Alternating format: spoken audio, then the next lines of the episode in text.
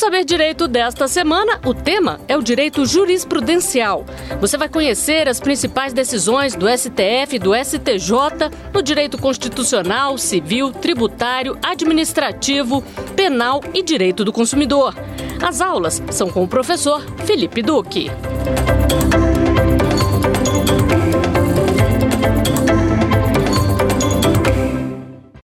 Olá, queridos amigos do TV Justiça. Uma grande satisfação estar com você aqui nessa semana em que, nessas cinco aulas, nós trataremos sobre direito jurisprudencial. Ou seja, nós conversaremos aqui sobre direito constitucional, civil, tributário, econômico, administrativo. Nós falaremos das principais decisões do STF e do STJ.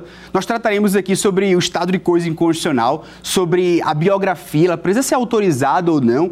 E nós, portanto, né, falaremos aqui das decisões do STF e do STJ que impactam diariamente né, na nossa realidade para que você consiga distinguir também o que foi decidido. Eu me chamo Felipe Duque, né, sou professor professor e trabalho como procurador da Fazenda Nacional. É, também tenho um mestrado em Direito Político e Econômico, já fui assessor de desembargador do Tribunal de Justiça de Pernambuco. E essa é uma satisfação estar nessas cinco, nessas cinco aulas com você, portanto, no TV Justiça. E nós começaremos logo na aula número um, falando sobre um tema impressionante, né? sobre o que é o direito ao esquecimento. Você sabe o que é isso? E eu te convido, portanto, a refletir comigo, talvez numa situação hipotética, imaginando, portanto, né, se isso é cabível ou não no ordenamento jurídico, dentro da ótica, portanto, da jurisprudência do STF e do STJ.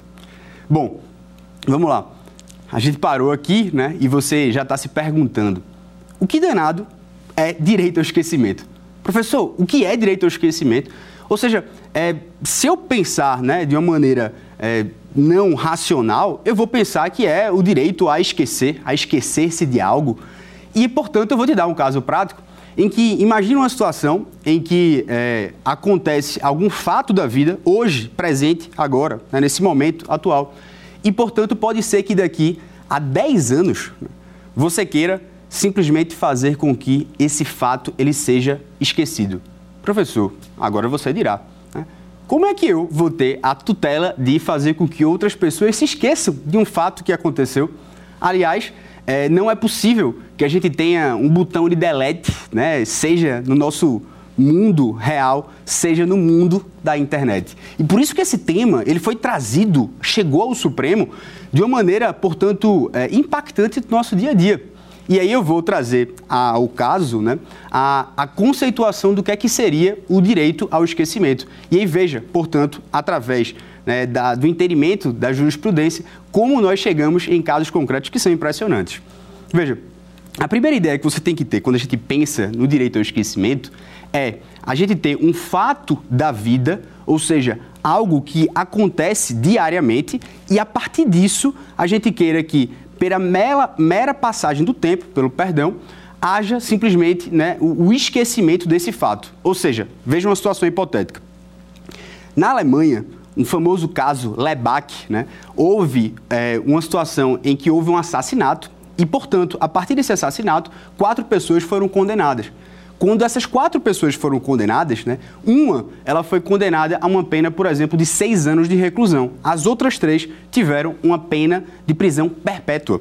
Nesse sentido, portanto, quando essa quarta pessoa que tinha um prazo para cumprir a pena, ela iria sair da prisão, o que foi que aconteceu?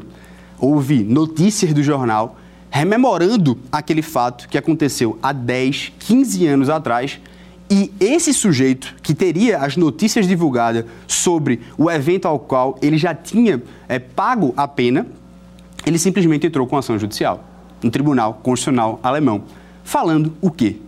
Ele argumentava dizendo que esse fato seria muito desabonador à sua honra e que isso não poderia ser trazido à tona. Ou seja, ele já teria pago a pena e agora iria prejudicar a veiculação dessa notícia de sua reinserção no meio social. Veja que coisa interessante, porque nós trazemos um tema do cotidiano e que também chegou ao STJ e ao STF com essas peculiaridades. Mas você deve estar se perguntando, professor, o que é direito ao esquecimento? Você me disse um caso hipotético, mas você não conceituou o que vem a ser o direito ao esquecimento. E a primeira pergunta que eu tenho a falar para você né, não é nem sobre a conceituação, é o seguinte: veja, o ordenamento jurídico ele consagra o direito ao esquecimento.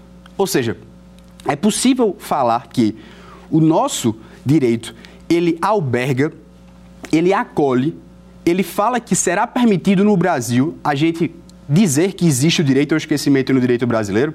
Só que veja, perceba, portanto, né, que a própria concepção do direito ao esquecimento, ele é algo muito amplo. Ou seja, a sua definição, ela é por muitas vezes é, difusa, ela tem vários significados. E isso, portanto, foi trazido à tona no Supremo de uma maneira que ele falou o seguinte: olha, eu vou ter que restringir essa situação, eu vou ter que é, trazer ela de uma maneira um pouco mais restrita. O direito ao esquecimento ele pode ser conceituado, segundo a doutrina majoritária, como simplesmente você querer que um fato não seja recordado com a passagem do tempo. Um fato em tese ilícito, ou um fato até mesmo ilícito, mas que, pela mera passagem do tempo, ou seja, suponha aquela situação hipotética do caso Lebach na Alemanha. O sujeito foi condenado, o fato foi praticado nos anos 2000, por exemplo, foi em 1980, tá? Mas aí depois de 10, 20 anos, o jornal quer fazer notícias sobre esse fato. De alguma maneira você já deve estar se perguntando, professor, né? É, eu estou vendo aqui algo muito interessante. Por quê? Veja primeiro quais são né, os dois conceitos interessantes né, sobre essa ideia, né, sobre esse peso que se dá ao direito ao esquecimento. Você vai ter, de um lado, né, o direito, portanto, à intimidade. Veja, afinal, né, o preso que saiu da cadeia, que pagou a sua pena, ele também tem uma intimidade. Ele também tem uma, uma vida, de certa forma, privada. Ele tem o princípio, no artigo 5 da Constituição Federal, que vai trazer né, da sua dignidade da pessoa humana, seja previsto no artigo 1 e inciso 3 da Constituição Federal, seja na sua honra no artigo 5 da Constituição Federal. Só que, por outro lado, nós também temos né, um outro direito fundamental. E aí perceba, esse é o grande estralo. Essa é a grande noção de você falar assim, poxa, que massa, velho, tem uma coisa difícil de ser decidida. Por quê? Assim como nós temos o direito ao esquecimento desse ex-presidiário, de ter uma dignidade, uma honra, é, algo a ser zelado de maneira privada, nós temos também um outro lado muito importante, que é o direito à informação. O direito, portanto, né, de você veicular livremente notícias que podem ser trazidas por qualquer tipo de mídia. E aí a gente vai é, fazer uma espécie, digamos assim, de censura eu estou, claro, cogitando os dois lados da moeda, porque foram esses direitos que foram trazidos à tona. O direito da liberdade de pensamento, também previsto no artigo 5 da Constituição Federal. O direito também à dignidade da pessoa humana, o direito à honra e à vida privada. E aí nós estamos aqui diante de um choque de princípios constitucionais. Porque ambos, professor, eles estão no artigo 5 da Constituição Federal. Rapaz, agora danou-se, né? Porque, de alguma maneira, se eu tinha uma inclinação positiva, que eu acho que, poxa, é possível que haja um direito ao esquecimento. Porque, nesse sentido, né, a pessoa tem o direito, professor, de voltar à vida cotidiana sem que ela seja impactada né, por fatos desabonadores que já passaram, que já perderam a, a noção da memória no tempo. Não tem para que a gente trazer isso à tona, professor. Só que, por outro lado, nós também temos o direito à informação, à liberdade de pensamento. Então, como é que a gente vai é, colocar esses dois princípios em jogo? E aí a gente já tem uma grande, um grande questionamento. Professor, quando é que eu tenho um choque de princípios constitucionais? Ambos estão na Constituição Federal, ambos são importantíssimos. Quem deve prevalecer? Ou melhor, como deve prevalecer? E aí, claro, antes de tratar de todo, do, da cereja do bolo, e olha que nem tem há quem não gosta de cereja, você de alguma maneira tem que entender casos pretéritos que foram decididos pelo STJ.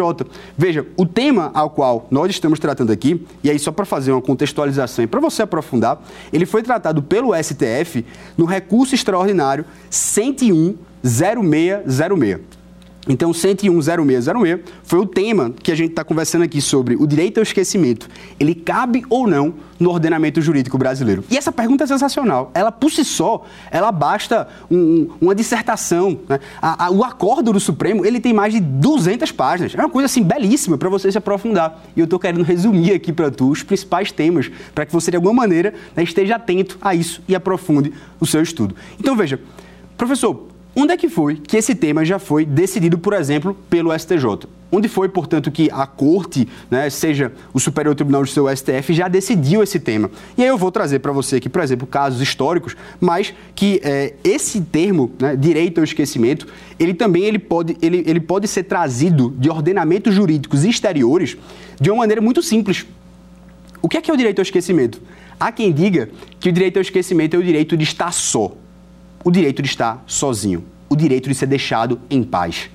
Veja só, meus amigos, imagine alguém que por muito tempo é, trabalhou com grande exposição na mídia, em novelas, em filmes. E de repente aquela pessoa fala assim: eu não quero mais participar dessa exposição, eu quero me recolher eu não quero que todo mundo persiga a minha vida privada e, de alguma forma, portanto, é, essa pessoa recolhe na sua intimidade e deixa de ter tanta exposição assim, por preferência pessoal. Então, esse direito de estar sozinho e direito de permanecer sozinho, esse direito, portanto, de você é, recolher a uma vida um pouco mais íntima, ela existe por si só também em outro, outros ordenamentos jurídicos. A gente tem, portanto, essa, esse mesmo direito ao esquecimento sendo debatido hoje né, no, no direito europeu, também trazido, portanto, no direito constitucional alemão, como eu trouxe aqui o caso Lebach, que foi o caso em que trouxe à tona, lá nos anos de 1980, esse mesmo pensamento. Mas o STJ, ele já debateu sobre isso. O STJ, né, ele já debateu sobre esse tema em um caso também muito conhecido, né, chamado Chacina da Candelária. Você sabe o que é isso, né? e eu vou, obviamente, tratar apenas de questões jurídicas. Veja, na chacina da Candelária, né, houve, né, como o próprio nome disse, né, uma, uma grande matança geral, um termo cunhado informalmente, claro, mas houve diversos, é, diversos infortúnios do ponto de vista de homicídios, né, e nessa mesma razão houve a condenação também de algumas pessoas. Só que uma dessas pessoas que foram apenas, foi apenas indiciada, ela foi absolvida.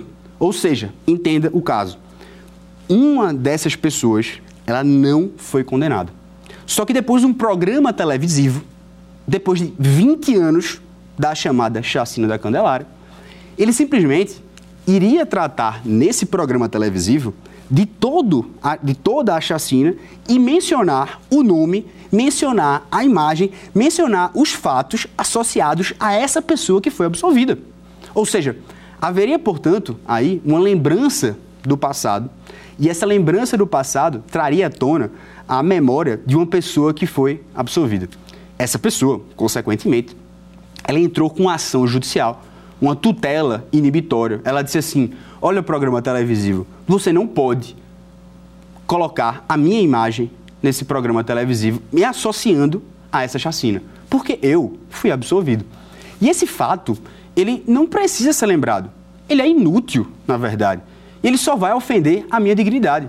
Perceba, portanto, né, que esse conflito de interesse constitucional ele é algo que vai colocar em xeque novamente o direito à liberdade de expressão da mídia de expor um fato, de informar, e do outro lado, a intimidade, a privacidade e também a honra. E aí, nesse quesito, né, esse tema ele vai ganhar um aspecto muito importante e especialmente pela internet.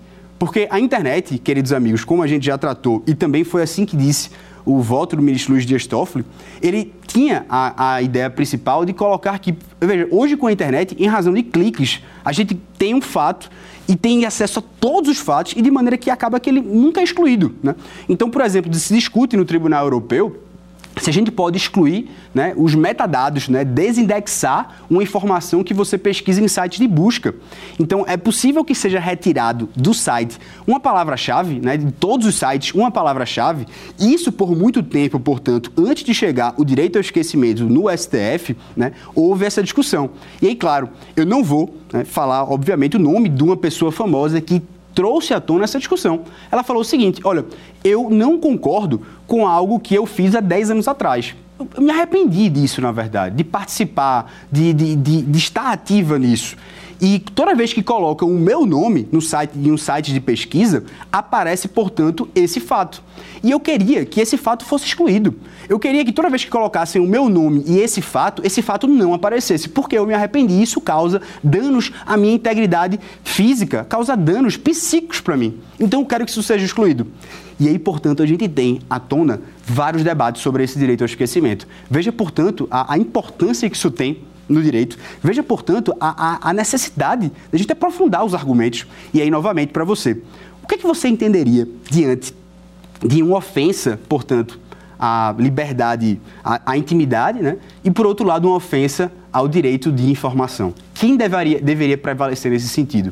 Então, falei, portanto, nesse caso da chacina Candelária, o STJ, e eu vou trazer, obviamente, também o número do julgado, né? porque fica mais fácil para você trabalhar. O STJ, na chacina da Candelária, no RESP 1.334.097, 1.334.097, ele trouxe, portanto, né, ele reacendeu essa discussão porque ele falou justamente isso. Olha, programa, você não pode né, é, trazer a imagem desse cidadão que foi absolvido porque é um fato irrelevante. E, aliás, essa pessoa, ela foi absolvida. Então, se ela foi absolvida, ela sequer teve é, participação né, decidida pelo Poder Judiciário nisso. Então, não seria interessante, muito pelo contrário, só iria prejudicar a imagem desse cidadão. Então, o STJ ele validou, de certo modo, né, esse direito ao esquecimento.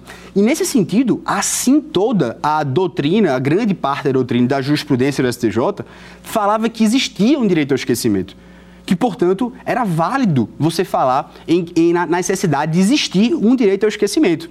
Só que aí esse tema foi pautado pelo Supremo. E nesse tema pautado pelo Supremo, né, e aí, claro, eu vou trazer à tona você é, a dificuldade de a gente falar no direito ao esquecimento, né, de, de a gente definir o direito ao esquecimento, ou seja, a gente dizer direito ao esquecimento é o direito de estar só, é o direito de estar sozinho. Não, aí o STF falou o seguinte, veja, o que eu vou decidir aqui é o seguinte, eu vou decidir o direito de você apagar fatos, sejam lícitos ou ilícitos, pela mera passagem do tempo. Ou seja, simplesmente por você falar, esse fato é muito antigo, faz 10 ou faz 20 anos. E aí perceba, o mesmo STJ, por exemplo, que decidiu essa chacina da Candelária, que você não poderia veicular o nome dessa pessoa, a imagem dessa pessoa que foi absolvida, em um outro caso, chamado caso Aida Cury, né? E aí eu vou tratar, claro, obviamente para você também do recurso especial, 1 milhão 335, 153. O próprio STJ né, tratou, portanto, de uma pessoa né, que, foi, é, que foi assassinada né, e os seus familiares eles entraram com ação judicial dizendo o seguinte: olha, eu não quero que você, programa televisivo, passe né, é a imagem dessa pessoa que foi assassinada, porque isso causa sérios danos para a família.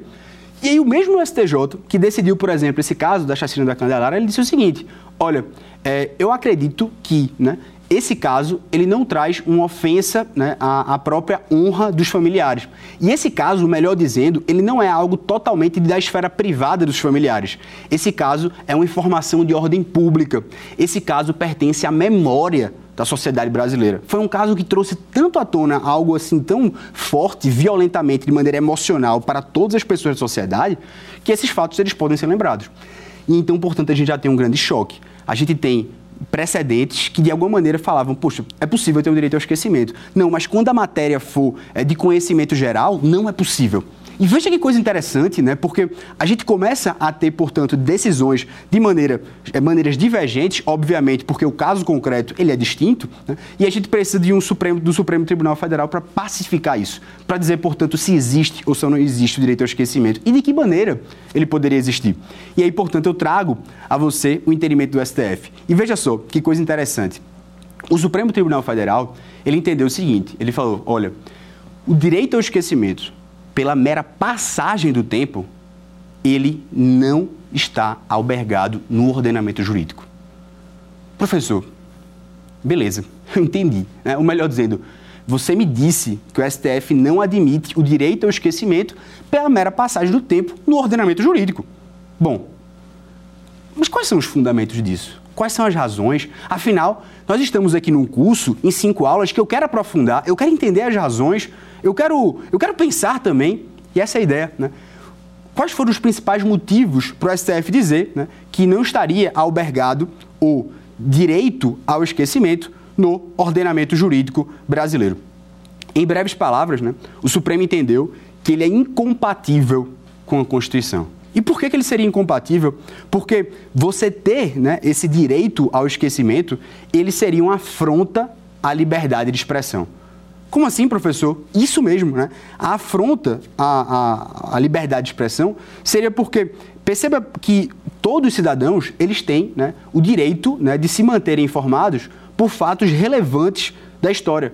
Isso, portanto, equivaleria a você, de maneira absoluta, de maneira abstrata, dar um maior peso ao direito da imagem, à vida privada de alguém, em detrimento da liberdade de expressão que está na Constituição Federal. Então, portanto, o Supremo falou: olha, a liberdade de expressão tem maior peso do que simplesmente a vida privada e a intimidade. Só que, professor, e a liberdade de expressão? Ela é absoluta, é? Quer dizer, portanto, que ela sempre prepondera, é? Não. Não é isso. O Supremo falou: olha, a liberdade de expressão, essa que eu estou dando maior peso, ela não é absoluta. Ela não prevalece em todos os casos. Inclusive, é, a gente tem que saber que existe uma proteção também quando essa liberdade de expressão ela extrapola. E foi justamente isso. O que, é que o Supremo falou? O Supremo disse: olha, a liberdade de expressão ela não é absoluta. E nós já temos no nosso ordenamento jurídico né, concepções, possibilidades de você tutelar a honra, a vida privada, sem se falar na existência de um direito ao esquecimento. Professor, eu não entendi. Veja, se na mesma ideia a gente entende que há um abuso no direito de informar, abuso na liberdade de expressão, o próprio ordenamento jurídico, ele consagra instrumentos em que a pessoa pode entrar com ação judicial e tutelar esse direito. Mas isso não significa que a nossa Constituição Federal ela acolhe o direito ao esquecimento pela mera passagem do tempo. E foi basicamente isso que o Supremo falou. Ou seja, em outras palavras, o que nós temos aqui nessa situação concreta é que o ordenamento jurídico ele não consagra o direito ao esquecimento. Entretanto, saiba, saiba que isso é muito importante. A honra, a privacidade, o direito da personalidade, ele estará ainda protegido, né, estará protegido por outros instrumentos previstos no ordenamento jurídico. Logo, tendo um excesso nesse abuso de liberdade, tendo, portanto, uma informação é, que seja ofensiva a um direito da personalidade, o Supremo disse que isso será analisado caso a caso. Isso será analisado, portanto, em cada situação, assim como a gente falou da chacina da Candelária, do caso aí da Cury, só que o Supremo diz, o direito ao esquecimento, pela mera passagem do tempo, ela não está albergada na nossa Constituição Federal. O ordenamento jurídico, portanto, ele é, não pode simplesmente obstar, né, impedir uma informação simplesmente né, por é, passar um longo tempo. Ou seja, você vai impedir alguém de divulgar um fato, um dado que foi verídico, um dado que foi licitamente obtido e foi publicado, né, e você vai impedir simplesmente porque houve um grande lapso temporal. Isso aí, portanto, não é permitido, segundo o Supremo Tribunal Federal. Esse tema, repetindo, ele foi decidido no recurso extraordinário 101-0606. O tema 1005, né? desculpa, o tema 786 de repercussão geral do STF. Então a gente fecha aqui o direito ao esquecimento. E você percebe a necessidade de que o Supremo Tribunal Federal, nesse caso, e eu vou fazer aqui um comentário de leitura de voto, ele comentou uma situação hipotética à luz né, da, do direito civil. Né? Ele não tratou especificamente do direito penal. Né? E esse, essa questão do direito penal ainda será debatida fortemente, portanto, nos próximos julgados. Pessoal, mais uma questão muito interessante que eu ainda quero trazer na aula de hoje. Você já sabe o que é o direito ao esquecimento. Agora, eu quero falar sobre as biografias. O que danado são biografias? O que é biografia, professor? É, biografia, de alguma maneira, é muito, né? Eu e você tomando um cafezinho, conversando aqui, eu faria para você que a biografia seria algo muito simples, né? De ser falado. É quando você retrata a história de alguém, seja num livro, seja num relato, seja, portanto, é, trazendo né, uma autoimagem da sua própria vida. Isso é a biografia. Simples, simples. Só que, se você pegar, por exemplo, o Código Civil, no seu artigo 20 do Código Civil, também no seu artigo 21. Ele fala basicamente o seguinte, né? Ele fala o seguinte, olha, os direitos da personalidade eles são protegidos, né? Então, imagine uma situação hipotética, né? Uma pessoa muito famosa, um cantor muito famoso, a qual também não vou nominar, né? imagine uma pessoa aí muito famosa. Alguém escreve a história dela num livro. Ou seja, um terceiro escreve a história de uma pessoa muito famosa e publica um livro, falando, olha, essa aqui é a biografia, né? De Felipe, ai de mim, né? Quem sou eu na fila do pão, veja. Então, perceba a ideia que alguém escreve a história não autorizada, né? não autorizada, ou seja, porque a pessoa não permitiu, e divulga em livro. E o grande questionamento é, né? professor, isso é permitido? Né? Ou seja, para que alguém escreva a sua história, faça um livro bibliográfico, né, biográfico, me desculpe, sobre você, é necessário que haja uma autorização expressa sua, ou seja, da pessoa que teve a vida relatada. E esse é um ponto extremamente importante. Veja que esse tema, inclusive, ele foi modificado à luz do tempo. A, a, grande parte da doutrina, inclusive da jurisprudência à época, antes dessa decisão, a qual nós vamos comentar aqui do STF, entendia-se que não. Por quê? Falava-se o seguinte: olha, a gente tem né, expressamente o artigo 20 e o artigo 21 do Código Civil. E se você observar, veja, eu estou falando aqui de um tema, e se quiser, anote, né? O STF decidiu isso na ADI 4815. 4815. Nessa ideia, portanto, de biografia, né, a gente tem o artigo 20 do Código Civil, a qual vou ler um trecho para você aqui. E o artigo 20, ele fala basicamente assim: salvo se autorizadas. Então ele começa já dizendo, olha, salvo se for autorizada, é, a divulgação de um escrito, a, divulga, a transmissão da palavra, a, a, publicação ou exposição da imagem de alguém ou de uma pessoa, ela pode né, ser proibida né, a requerimento de alguém, isso vai gerar indenização. Ou seja, se alguém faz, vamos lá, uma situação hipotética, se alguém filma alguma pessoa para uma transmissão, por exemplo, comercial, né, um anúncio publicitário, você tem que ter autorização expressa da pessoa que está ali participando uma, uma atividade para fins lucrativos, né? Você tem que ter a anuência dela. Então, nesse mesmo sentido, esse mesmo dispositivo, né, ele foi trazido à tona porque uma pessoa muito famosa, ele se incomodou com aquela biografia, né, que foi escrita por um terceiro e que não tinha sido autorizado por ele. Ele falava o seguinte: olha, Supremo, o artigo 20, o artigo 21, eles proíbem que alguém divulgue uma biografia que eu não autorize. Em outras palavras, se alguém quisesse escrever sobre a sua vida, deveria ser necessário que você autorizasse. Então, por isso que se falava de maneira muito, é, digamos assim, mal falada, ou de maneira feia, ou de maneira, é, em certo modo, escondido, né, de biografias não autorizadas. E essa era a palavra. Existiam biografias não autorizadas. Biografias, portanto, que o próprio autor não legitimava. E isso, né, na doutrina particular do direito, era algo ilegal. Era algo que não poderia. E aí, claro, você agora já está falando, professor, eu estou sentindo que isso aí mudou. Eu estou sentindo que tem alguma coisa especial aí. Porque pelo seu tom de voz, se isso não podia, quer dizer que mudou. E é isso mesmo, você é uma aluna inteligente, querida aluna, você também espetacular. Esse tema foi modificado pela jurisprudência do STF. O STF entendeu que é possível que haja a divulgação de biografia sem que haja uma autorização prévia. Caramba, agora complicou, professor. Agora eu já não sei mais. Por que, que modificou o entendimento? E como é que fica o artigo 20 do Código Civil? Como é que fica o artigo 21 do Código Civil? Ele está dizendo isso, professor. O senhor acabou de ler aí. O senhor mostrou que salvo se autorizado. Se a pessoa não autorizar, não pode. Pois bem, queridos amigos, nós sabemos né, que o texto constitucional, o texto legal, ele pode muito bem ser interpretado à luz da Constituição Federal.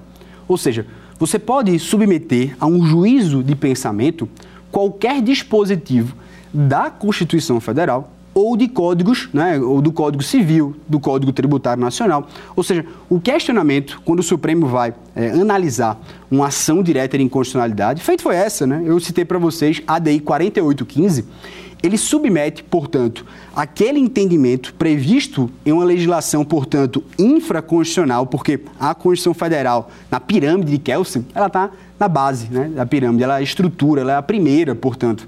Então, tudo sempre é relacionado, tudo sempre é observado conforme a Constituição Federal. Beleza, professor, eu já entendi, essa parte é muito teórica, eu não estou entendendo nada. Por que, que o Supremo ele falou que você é, não pode ter uma biografia é, você pode ter, melhor dizendo, uma biografia sem ter autorização. Direto ao ponto, direto ao ponto. E veja, a gente falou aqui sobre o direito ao esquecimento. O que é que o direito ao esquecimento ele ofenderia em tese? Ele ofenderia o direito à memória. Ele ofenderia a liberdade de expressão. E aí, trazendo à tona, novamente, esses dois princípios fundamentais previstos na Constituição Federal, eu trago a você uma razão de decidir que não foi igual, mas os princípios utilizados foram o mesmo. O Supremo falou o seguinte: olha, eu tenho na nossa Constituição Federal a liberdade de expressão. Eu tenho, portanto, né, na, pela, pelo entendimento extraído da Constituição Federal, uma vedação, uma proibição da censura. A censura prévia, a censura, portanto, antes de divulgar a notícia, a censura que é, você fala, é, antes de você falar, você não pode falar. Não. É possível que seja dito histórias de outras pessoas. Não há problema algum nisso. E como é que fica o artigo 20 e o artigo 21 da Constituição Federal? Veja, nessa DI 4815, o Supremo ele fez uma interpretação conforme. É isso, justamente. Ele trouxe o artigo 20 e o artigo 21 do Código Civil e falou o seguinte: olha, vocês, à luz da Constituição Federal, essa interpretação ela não é válida. Ela não é válida. É possível que seja publicado biografias sem que haja autorização. E, professor, quais foram os principais motivos para que não fosse necessária uma autorização prévia para você publicar uma biografia? Primeiro motivo, queridos amigos, vocês já sabem, a liberdade de expressão. E se você observar o artigo 5 inciso 9 da Constituição Federal, o que é que ele diz? É livre a expressão de uma atividade intelectual, artística, científica e de comunicação, independentemente de censura ou de licença. Além disso, o Supremo também citou, como segundo fundamento, o artigo 220, parágrafo 2 da Constituição Federal. Ou seja, ele disse: olha, o dispositivo é, é claro, ele é muito claro. Ele fala: é vedado toda e qualquer censura, seja ela de natureza política, seja ela de natureza ideológica, seja ela de natureza artística. Então, desse modo, portanto, não poderia o Código Civil, que é uma lei infraconstitucional abaixo da Constituição Federal, ela não pode abolir o direito de expressão, o direito, portanto, de você criar uma obra literária. Afinal, essa biografia não autorizada é uma obra literária. E aí perceba, professor, em síntese, né, o que foi, portanto, que o Supremo decidiu? Ele falou: olha, você tem a liberdade de expressão de um lado, você tem a liberdade de pensamento de um lado, e você tem que garantir pela Constituição Federal o acesso à informação, o acesso à pesquisa acadêmica. Então você não poderia uma legislação inferior, o Código Civil, ele seria, ele iria restringir um direito fundamental que tem previsão na Constituição Federal, que é a liberdade de expressão, ainda que fosse a pretexto de proteger a vida privada de alguém. E aí, claro, você deve estar se perguntando, professor, se a liberdade de expressão ela foi colocada novamente, agora, dentro da tônica da biografia, como algo que prepondera, como algo que prevalece. Então não há nenhuma proteção à vida privada, não há nenhuma proteção à intimidade, não há nenhuma proteção à dignidade da pessoa. Mas, professor, eu estou ficando confuso, né? porque você disse que a liberdade de expressão ela não é absoluta. E é isso mesmo, queridos amigos. A liberdade de expressão não é absoluta.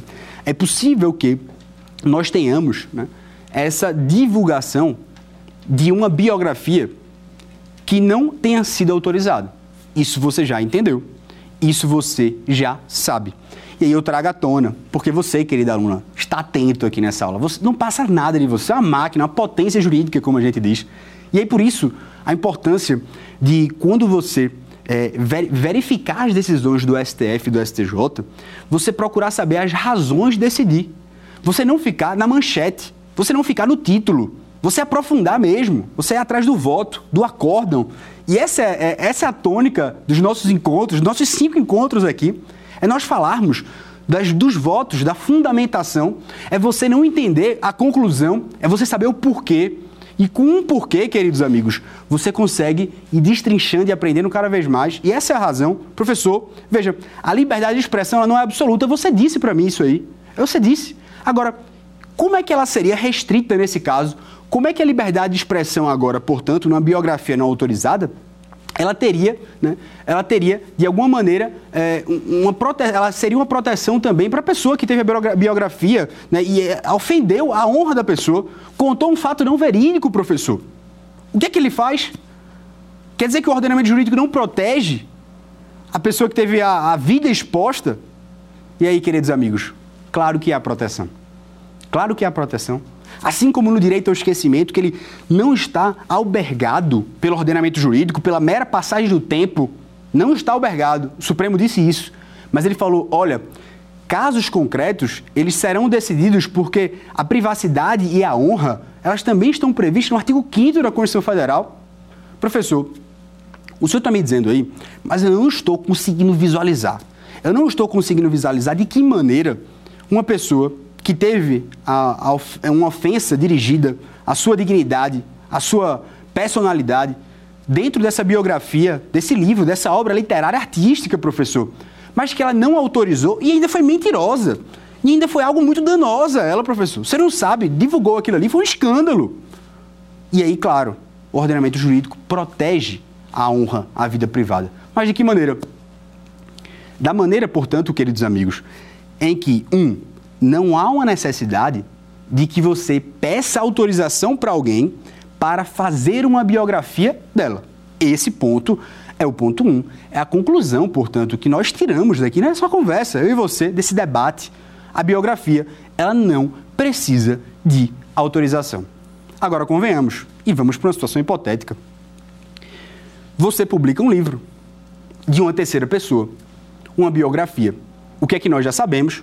Supremo, ADI 4815, você não precisa pedir autorização dela, ponto final. Por quê? Porque ofende a liberdade de expressão. Porque seria uma censura, professor. E a Constituição Federal, ela veda qualquer tipo de censura. Ou seja, não há que se falar em pedir autorização. Você já está careca de saber como a gente vai falar aqui uma expressão óbvia. E aí, nesse sentido, você vai falar, poxa, professor, me diz um caso aí em que a gente teria né, uma proteção, portanto, à, à vida privada e de, explica de que maneira essa liberdade de expressão não seria absoluta. E aí, vamos lá, queridos amigos, vamos para uma situação imaginária aqui, eu e você. Imagina uma situação em que você publica um livro de uma terceira pessoa que você não que ela, ela não te autorizou, beleza? Só que você publica um fato que foi inverídico. Você publica um fato que gerou um grave dano. Você fala de sua vida pessoal de maneira mentirosa e no dia seguinte sai em todos os jornais e no dia seguinte essa pessoa ela perde vários contratos televisivos, ela perde o trabalho dela, ou seja, veja a ofensa gerada, ela foi tamanha. Mas professor, esse livro que eu realizei, eu não pedi autorização dela. E aí você me disse que a liberdade de expressão, ela prevalece, mas ela não é absoluta. E aí o Supremo, por exemplo, ele falou isso, olha, é, o direito da pessoa biografada, ela não vai ficar desprotegida. A biografia ela pode ser lançada sem autorização. Fechou. Agora, se ficar constatado que houve um abuso dessa liberdade de expressão, um abuso, portanto, que violou a honra do indivíduo, feito esse caso hipotético que eu te falei, o que, que essa pessoa pode pedir? Essa pessoa poderá, queridos amigos, primeiro, pedir a reparação do, por danos morais.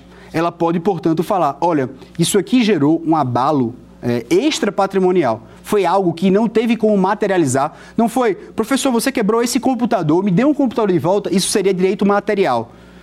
O dano moral é um dano psíquico, é um dano, como diz a doutrina do ministro Paulo Tasso Sanseverino, um dano extra patrimonial.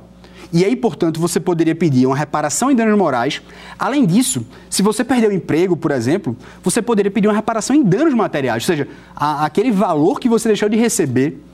Isso já são dois direitos previstos tranquilamente para uma pessoa que teve né, a biografia, é, além de não autorizar, mas que ofendeu a sua dignidade. E aí, nesse ponto, também você pode solicitar em juízo a retificação das informações. Como assim, professor? Você pode exigir que no livro que foi publicado, que tem aquela informação inverídica, que causou danos à sua honra, que violou, que foi um abuso no direito de expressão, ele retifica o livro. Ou seja, ele altere aquela descrição do livro que está inverídica. Ou seja, você tem, portanto, aí né, uma, uma alteração permitida desde que essa informação tenha sido um abuso do direito de expressão. E, além disso, é possível que haja né, o direito de resposta. Ou seja, se aquela informação ela veicula um abuso na liberdade de expressão, você terá que dar também o direito de resposta.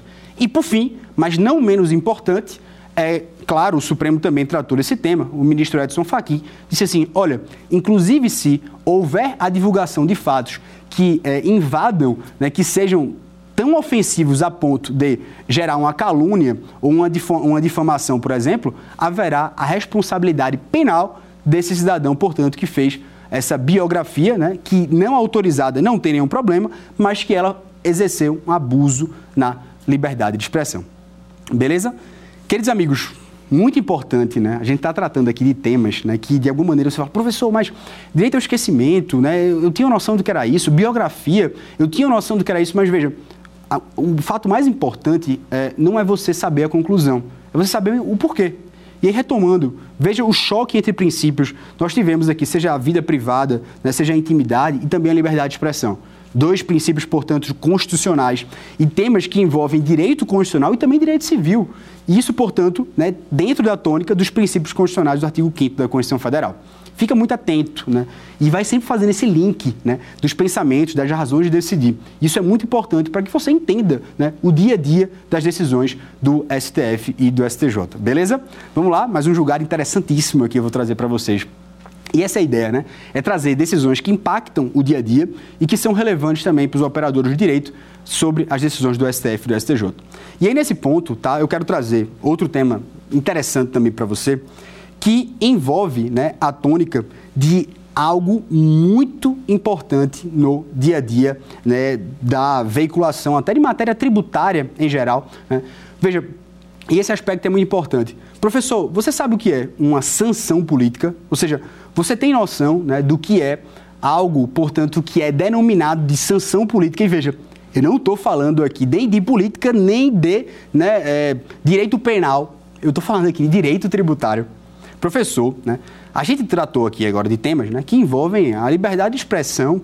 E agora você está falando né, de, de, de, direito tributário. O que é que isso tem a ver? Veja, queridos amigos, esse tema é muito importante sobre a ótica da tributação. Porque esse tema sanção política é algo que envolve né, a, a, possibilidade do Estado de tributar. Né? Então, nessa perspectiva, o que é que a doutrina vai falar sobre sanção política? E veja, o que eu estou tratando aqui foi trazido pelo plenário do STF no recurso extraordinário 109-0591.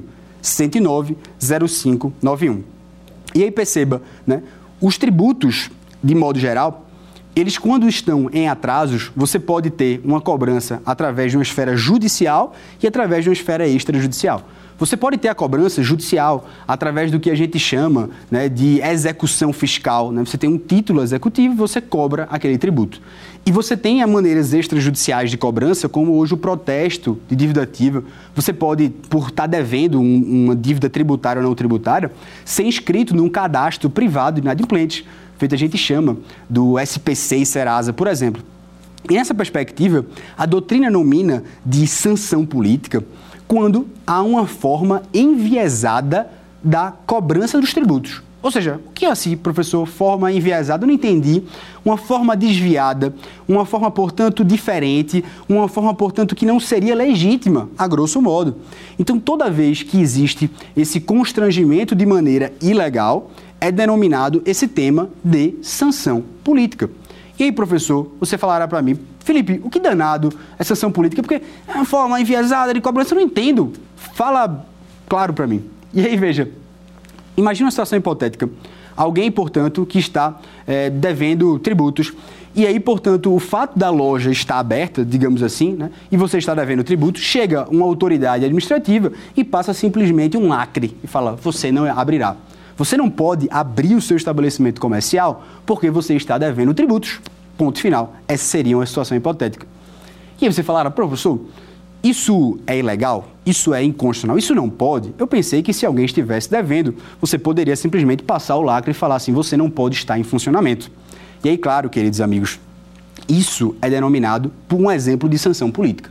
Quando você tem essa forma enviesada, essa forma por via oblíqua de cobrança dos tributos, e o Supremo disse isso na ADI 173, quando você, por exemplo, apreende uma mercadoria pelo simples fato da pessoa estar devendo tributos, isso é tido por ilegal.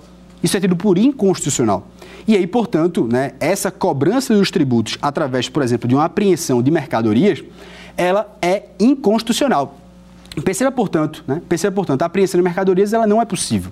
Então, nesse sentido, é inconstitucional você apreender, portanto, ou melhor dizendo, vedar né, a entrada no estabelecimento comercial simplesmente porque uma pessoa não está pagando seus tributos. Nós temos súmulas, a súmula 70 do STF, a súmula 323 do STF. Agora, uma outra dúvida, professor, sobre esse tema me surgiu. Uma sanção política, que será que ela existe também? Porque, perceba, professor, você não pode, por exemplo, fechar esse estabelecimento comercial. Você já me disse. Né? Não é possível que a gente feche o estabelecimento comercial. Isso seria uma sanção política. Isso seria uma forma, portanto, de constranger o contribuinte. E isso é ilegal. Isso não é possível. E agora uma outra pergunta, né, sobre esse mesmo tema, ao qual nós vamos evoluir, viu? Na aula 2 eu vou tratar com você sobre esse tema de maneira aprofundada. Então vale a pena, portanto, o estudo. E veja, olha que coisa interessante. Será que era possível, professor, nessa mesma situação hipotética, ao invés da autoridade administrativa, ela fechar o estabelecimento? Ela entra na loja e ela fala o seguinte: tá bom, você não pode. É, pagar o tributo, mas eu vou então pegar essa sua mercadoria como forma de abater no tributo, ou seja, ela apreende aquela mercadoria. Professor, será que isso era possível? Será que isso pode, professor? E aí, de novo, queridos amigos, eu trato com você aqui de súmulas do STF.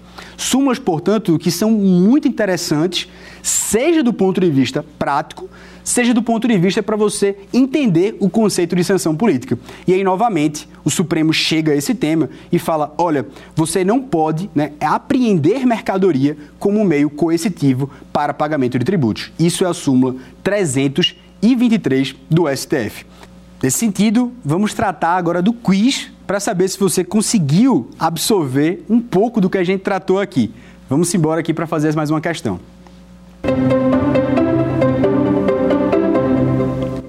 Questão diz o seguinte: o uso de biografia não autorizada, ela é permitida no Brasil?